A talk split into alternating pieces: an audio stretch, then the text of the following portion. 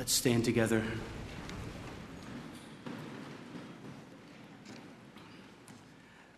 We should read these words together um, as a body. They're so strong. Let's read together. Who shall separate us from the love of Christ? Shall tribulation or distress or persecution or famine or nakedness or danger or sword? As it is written, For your sake we are being killed all the day long. We are regarded as sheep to be slaughtered. No, in all these things we are more than conquerors through him who loved us. For I am sure that neither death, nor life, nor angels, nor rulers, nor things present, nor things to come, nor powers, nor height, nor depth, nor anything else in all creation will be able to separate us from the love of God in Christ Jesus our Lord. Amen. You may be seated. Well, good morning. It's great to be with you uh, today. Keep your Bibles open. You'll find it also on the worship folder. We're looking this morning at that passage we just read, Romans 8, 35 to 39. It's a beautiful winter's day. We decided this year we would skip summer and go straight to October. I hope that's okay. Romans 8, 35 to 39. Keep uh, your finger in the Bible and keep that passage open. Now, we're thinking about God's love this morning, and as I was considering this, it seemed to me that this was actually quite a tough passage to preach in our current cultural and even uh, personal circumstances for you, perhaps. A message about God's love appears to many people today to be unrealistic and impractical. It was not always the case, I suppose. Back in the 1960s, in the summer of love, when the slogan was Make Love, Not War, uh, perhaps some seem to think that uh, idealistic notions of peace and love uh, would counter all the terrors of previous ages. Not so much today. Now, of course, uh, in uh, contemporary culture, we still champion love. It was uh, Prince, the rock star, who recently died, who went through a series in his career when he replaced his name with an unpronounceable symbol, which he called the uh, symbol of love. Uh, the artist previously known as Prince, the symbol of love. But for many of us, love seems unrealistic and impractical. Now, of course, at a personal level, we know that families uh, that love their children will tend to produce more psychologically healthy children. We, we know that um, love can glue together two otherwise disparate individuals into a lifelong covenant of marriage, of love. Well, we certainly know love is important, but it's private. It's not something that's really going to make a public difference. We want to be loved and to love in return, but do we really think that love is something that can overcome the terrifying news of our day? I suspect not many of us, if we were real in our response to that question, would say that we do. Uh, we are more likely to uh, viscerally, instinctively respond to the latest terror act in the news with uh, violent vengeance desires, hate, maybe, love? Uh, do we really think that the answer to a beheading of a Christian in the Middle East or uh, closer to home, someone who's uh, forced out of their business for standing up for their moral principles, that the right response to that is, is love? It would seem, if we take Paul seriously here in our passage, that uh, the biblical answer would be yes. Of course, uh, as we contextualize this in the overall theme of Romans and the Bible, of course, uh, the Bible recognizes the role that the state and military power can and at times should play. Uh, Romans 13, later in uh, this book, will talk of the authorities that rightly bear the sword. Uh, and Paul himself, in his uh, missionary uh, career, appealed to Caesar for justice a little after writing this letter. And earlier in his ministry in Corinth, uh, it was the proconsul Gallio that uh, helped him to have the freedom to preach the gospel in the ancient world, a, a, a principle that actually allowed for some uh, relatively brief season, but a significant one, the, the Christians at the time to have freedom to preach the gospel in uh, ancient uh, society. Oh, there is a place, of course, within the Christian worldview for political advocacy. It's a very important place. Some of you will be doing that. And there is a place for military strength within the Christian worldview. Some of you, and I pray for those who serve in our military forces um, every, every day, different numbers of our family members. There is, of course, a place for that. But those kind of ideas are easier for us to grasp, I think, today. Less easy for us to accept is that we can overcome, be a more than a conqueror, a conqueror through the love of God. Just seems an alien world. But that is the theme of the passage. It's written to a church that was in the most brutally vicious city the world has ever known. There were gladiatorial combats, there were criminals thrown to the lions. Uh, it was the heart of the greatest military empire the world has ever seen, a conquering empire. This church has been told that when faced with opposition for their faith, it is God's love that will make them more than conquerors. It's God's love that will enable them to conquer even the Roman Empire.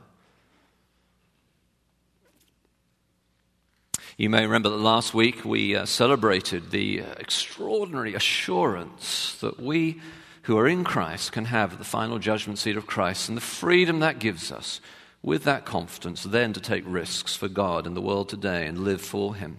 This week, though, we're not so much in that place uh, of the final judgment seat of Christ, we're actually in this world, in this present reality where counterintuitively the Bible says it is God's love that makes us more than conquerors. Well, how can we enter into that and experience that? I think this passage tells us that it is as we ask the real questions. We don't pretend, we ask the real questions and then look at the truth. So, first, uh, first, ask the real questions. Look with me at verses 35 and 36. Here it is again Who shall separate us from the love of Christ? It's an important question to ask. And then it is listed tribulation, distress, persecution, famine, nakedness, danger, sword. And then a Bible text is brought in for support. For your sake, we are being killed all day long. We are regarded as sheep to be slaughtered. Now, these are very real kinds of questions and feelings that Christians do at times sense.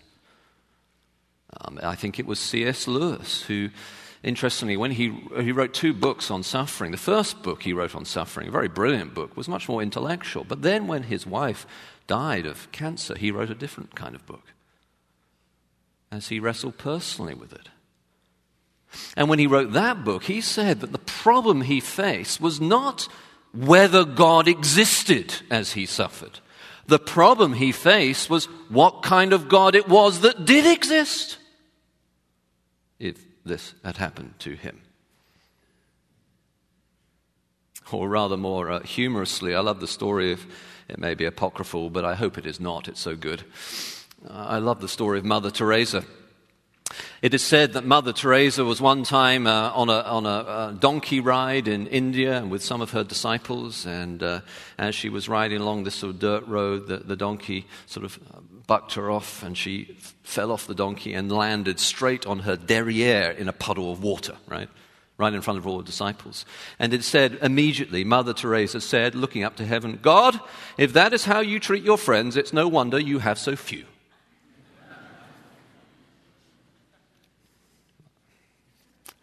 I've uh, wondered the same myself at times. Haven't you?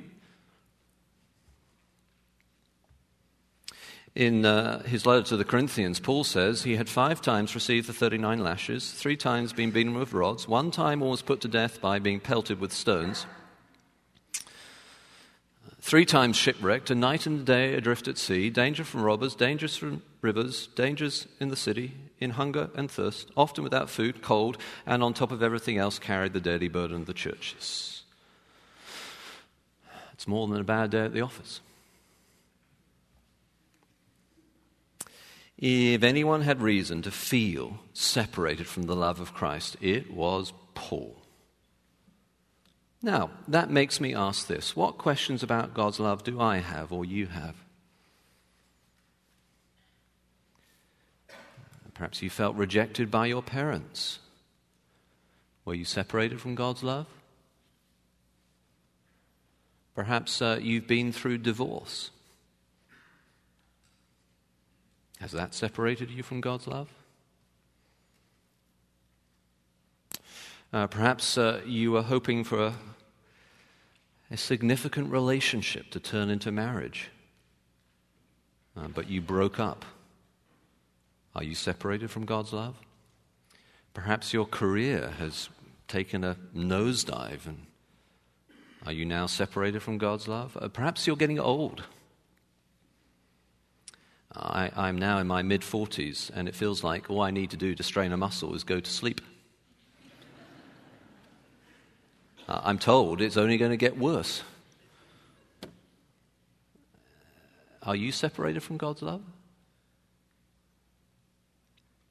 Or let's make it cultural and global. Terrorism. Can they separate us from God's love?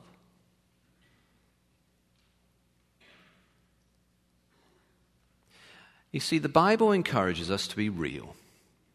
And nowhere is more real than the Psalms, which is why Paul quotes from one of them in verse 36. For your sake we are being killed all day long. We are regarded as sheep to be slaughtered. Now, whenever the New Testament quotes from the Old Testament, it's important to understand the story. And in that psalm, God's people had experienced a surprising defeat. In this instance, it was not because they'd done anything wrong. And so they cannot understand why they should have been defeated. And again, how then can they overcome? The psalm ends with confidence in God's chesed, his covenant love.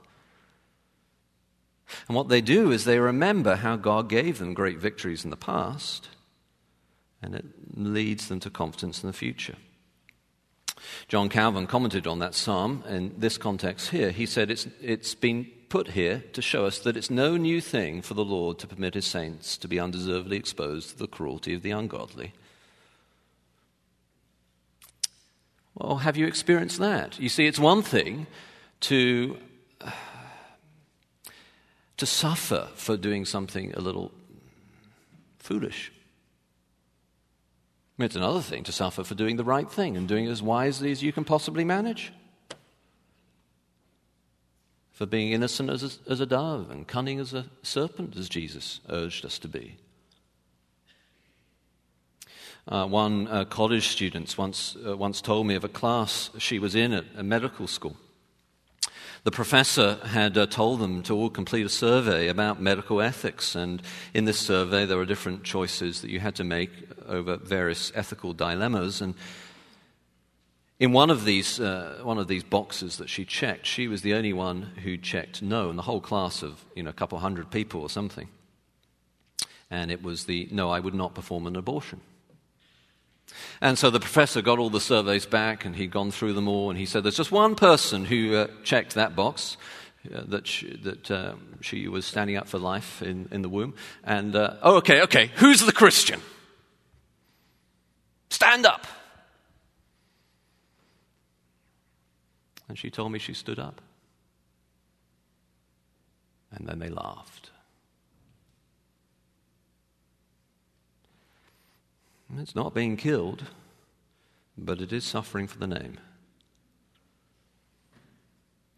And you say, well, why do, we, why do we need to bother? Why do we need to bother to ask these real questions in church? Can't we just be like, rah, rah, rah, let's go, let's be excited? Why do we have to Look at reality. Because if you do not face up to the real questions in the context of this beautiful building, how will you have the strength to live for Christ in the world?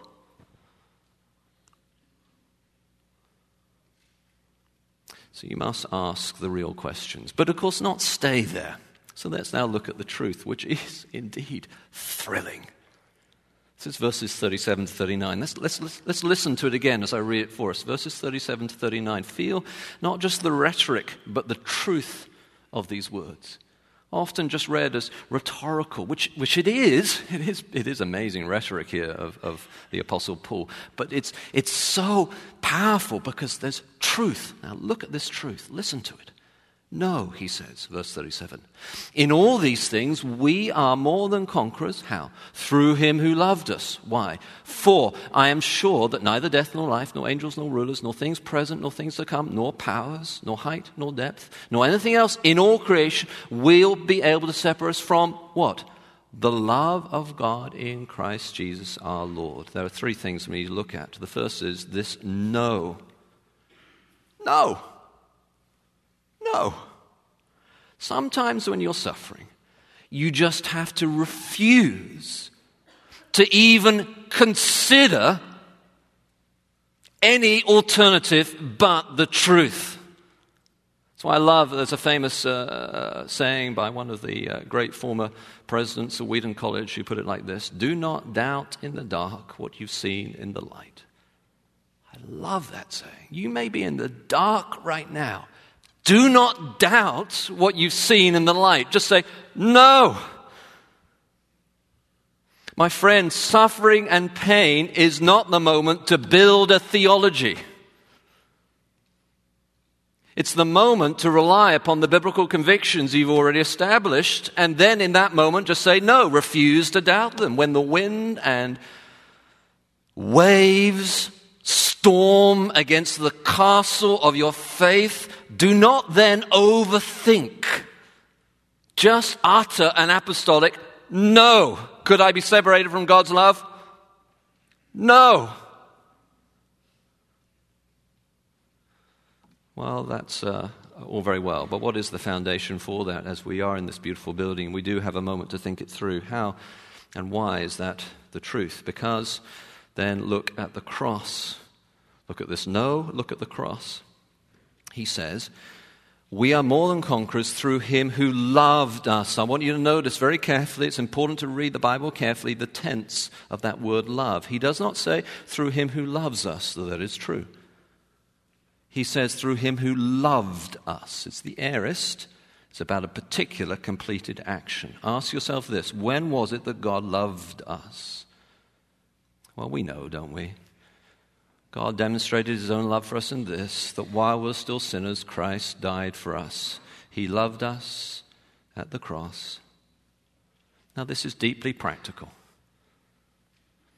See, the way to drive out doubt and fear is to fill your mind and your heart with the death of Christ for you.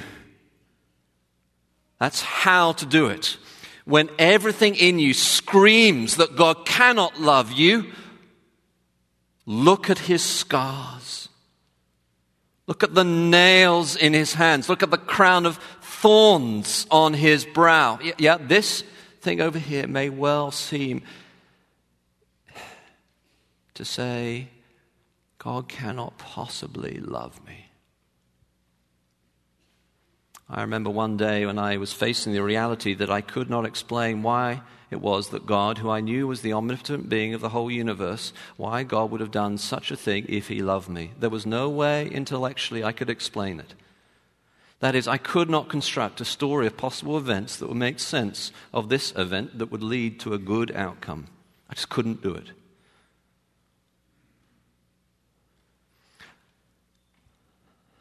I refuse to go there. No. But being more than a conqueror did not come until I looked at the cross. How could I doubt or deny that He loved me? How could I? Would the one who carried the cross not carry all my burdens? Christian, the way to be more than a conqueror is to look at the cross. It is the counterintuitive, fixed point that is like an anchor in the storm that shows you that God loves you now. Despite all this other data, He loves you now because He loved you. Look what He did. Look how He loved you. And then, Paul says, well, then it changes everything. Then you'll look at everything else differently. For I am sure that neither death nor life, nor angels nor rulers, nor things present nor things to come, nor powers, nor height nor depth, nor anything else in all creation will be able to separate us from the love of God. You, then, you see, you look up to the heavens, down to the depths, around all human existence, neither death nor life.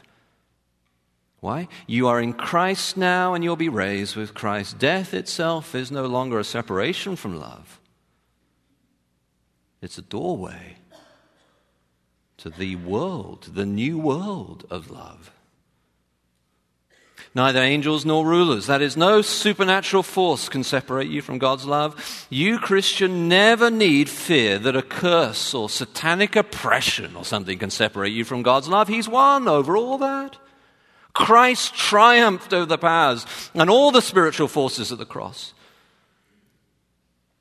Nor things present, nor things to come. In other words, neither your present sins nor your past sins, your present sins, nor even your future sins can separate you from the love of God, neither present things nor things to come, nor powers. I love this.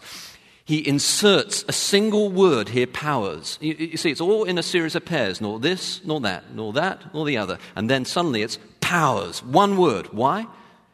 It is to show us that he is not merely spouting empty rhetoric. It is rhetoric based upon logos, upon truth. It's not just fancy language. No, no, this is the true cosmological scope of the historical work of the cross that makes it impossible for a follower of Jesus to be separated from God's love anywhere. That is, no powers, no powers whatsoever in the whole universe can separate you from the love of God think, well, is that really true? So he goes, nor height, nor depth. Whether you are on an airplane or in a submarine, whether you are in outer space or you are in the inner space of doubt, whether you are on a spiritual high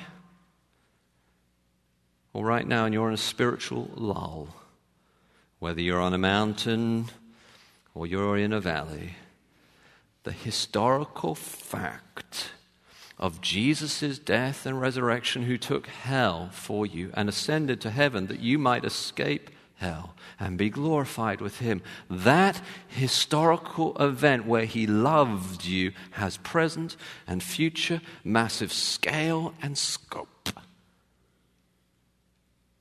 And in case we can think of something that he has missed out, he concludes, nor anything else in all creation.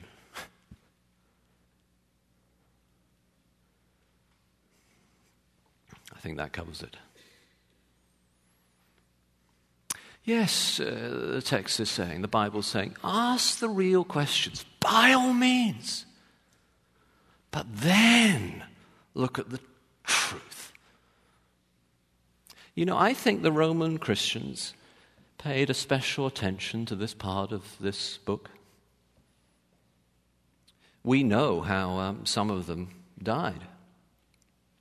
The historian Tacitus tells us. Uh, Nero made their deaths farcical. He dressed them in wild animal skins. They were torn to pieces by dogs, crucified made into torches to be ignited after dark as substitutes for daylight.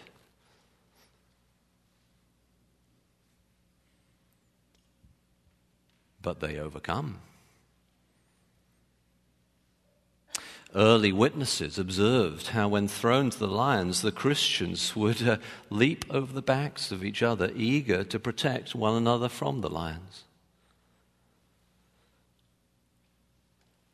And it is said the crowds hushed in amazement, whispering to each other, How they love each other.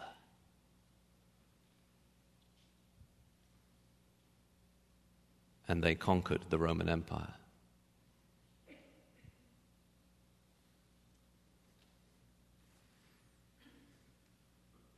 One uh, great early Christian leader was uh, threatened with prison for his faith. He replied, Well, you can throw me in jail if you like, but God's love will still be with me. They decided they better up the ante, and so they said, Well, we won't just throw you in jail, we'll throw you into exile. We'll throw you out of the Roman Empire, and you'll be there with those barbarians a long way away, and we'll put you over there. And he said, Well, you know, God will, and his love will be with me there too. Frustrated, his uh, persecutors said, Well, then we'll kill you. He smiled and said, Then I will see God.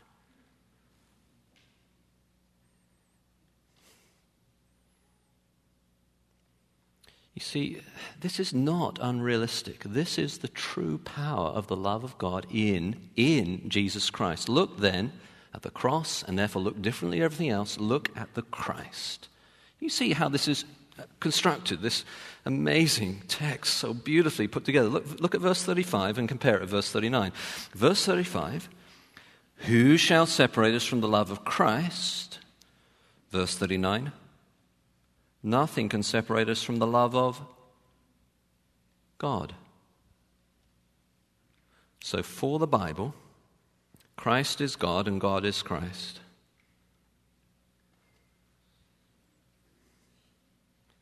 So you don't, you, don't, you don't just look at the cross where Christ loved you, this sort of Jesus prophetic figure, you know, he died on the cross, okay. And you don't just then look differently at all creation, uh, therefore. Actually, the foundation of all this is the identity of Jesus Christ. That is Christology, that is Jesus as Lord and God.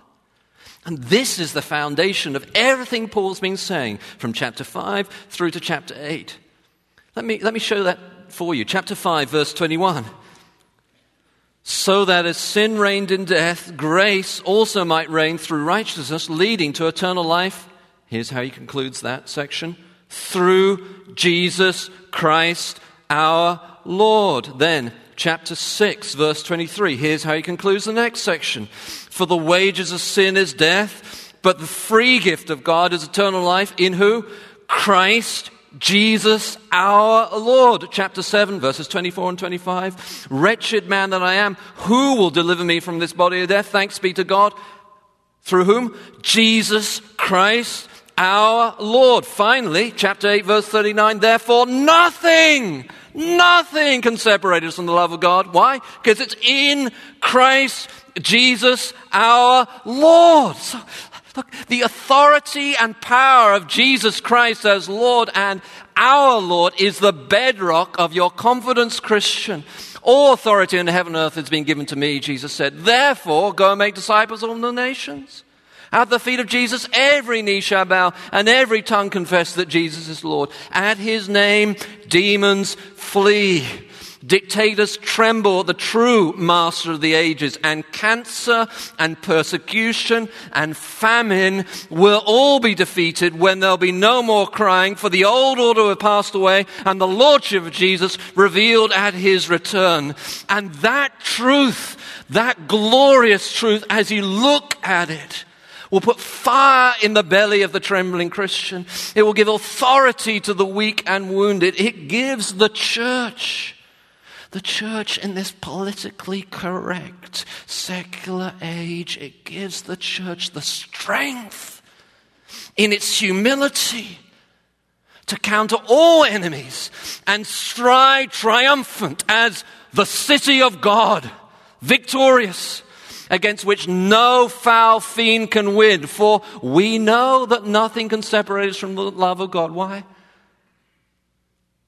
Because the cross where the Lord Jesus Christ conquered all.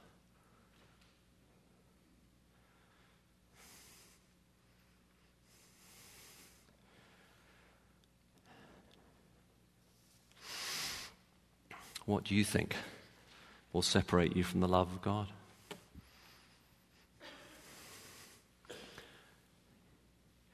Because of who Jesus is in Him Nothing can.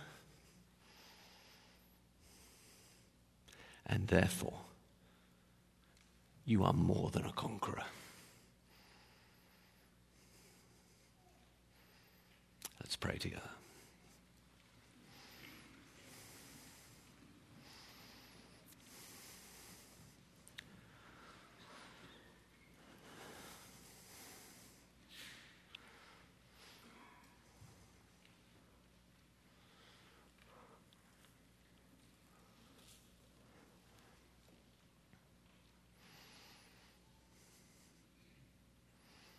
Lord, in this beautiful place, in this moment of quiet, we raise to you our real questions.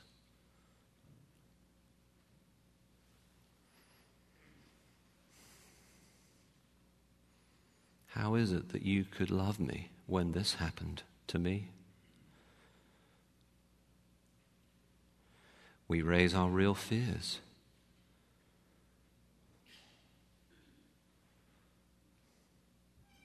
Will I be able to overcome when this person dies or if I lose my job?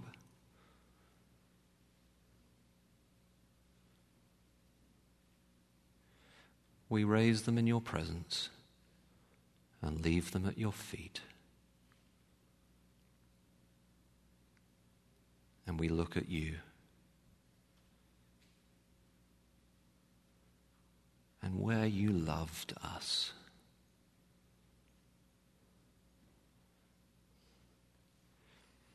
And we worship you as Lord and God.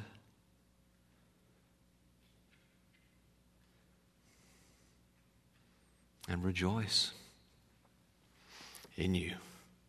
We are more than conquerors.